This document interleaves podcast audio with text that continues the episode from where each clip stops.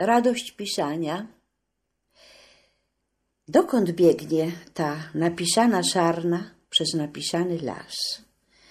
Czy z napisanej wody pić, która jej pyszczek odbije jak kalka? Dlaczego łeb podnosi? Czy coś słyszy? Na pożyczonych z prawdy czterech nóżkach wsparta spod moich palców uchem strzyże. Cisza.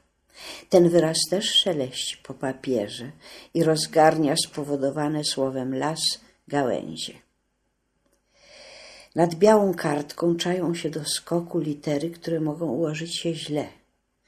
Zdania osaczające, przed którymi nie będzie ratunku.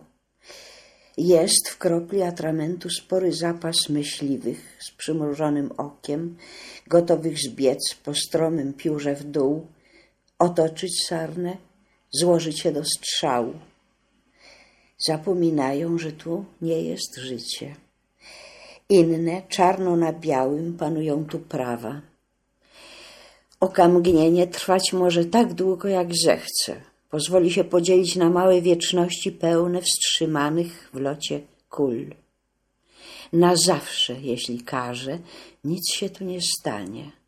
Bez mojej woli nawet liść nie spadnie, ani źdźbło się nie ugnie pod kropką kopytka. Jest więc taki świat, nad którym los sprawuje niezależny.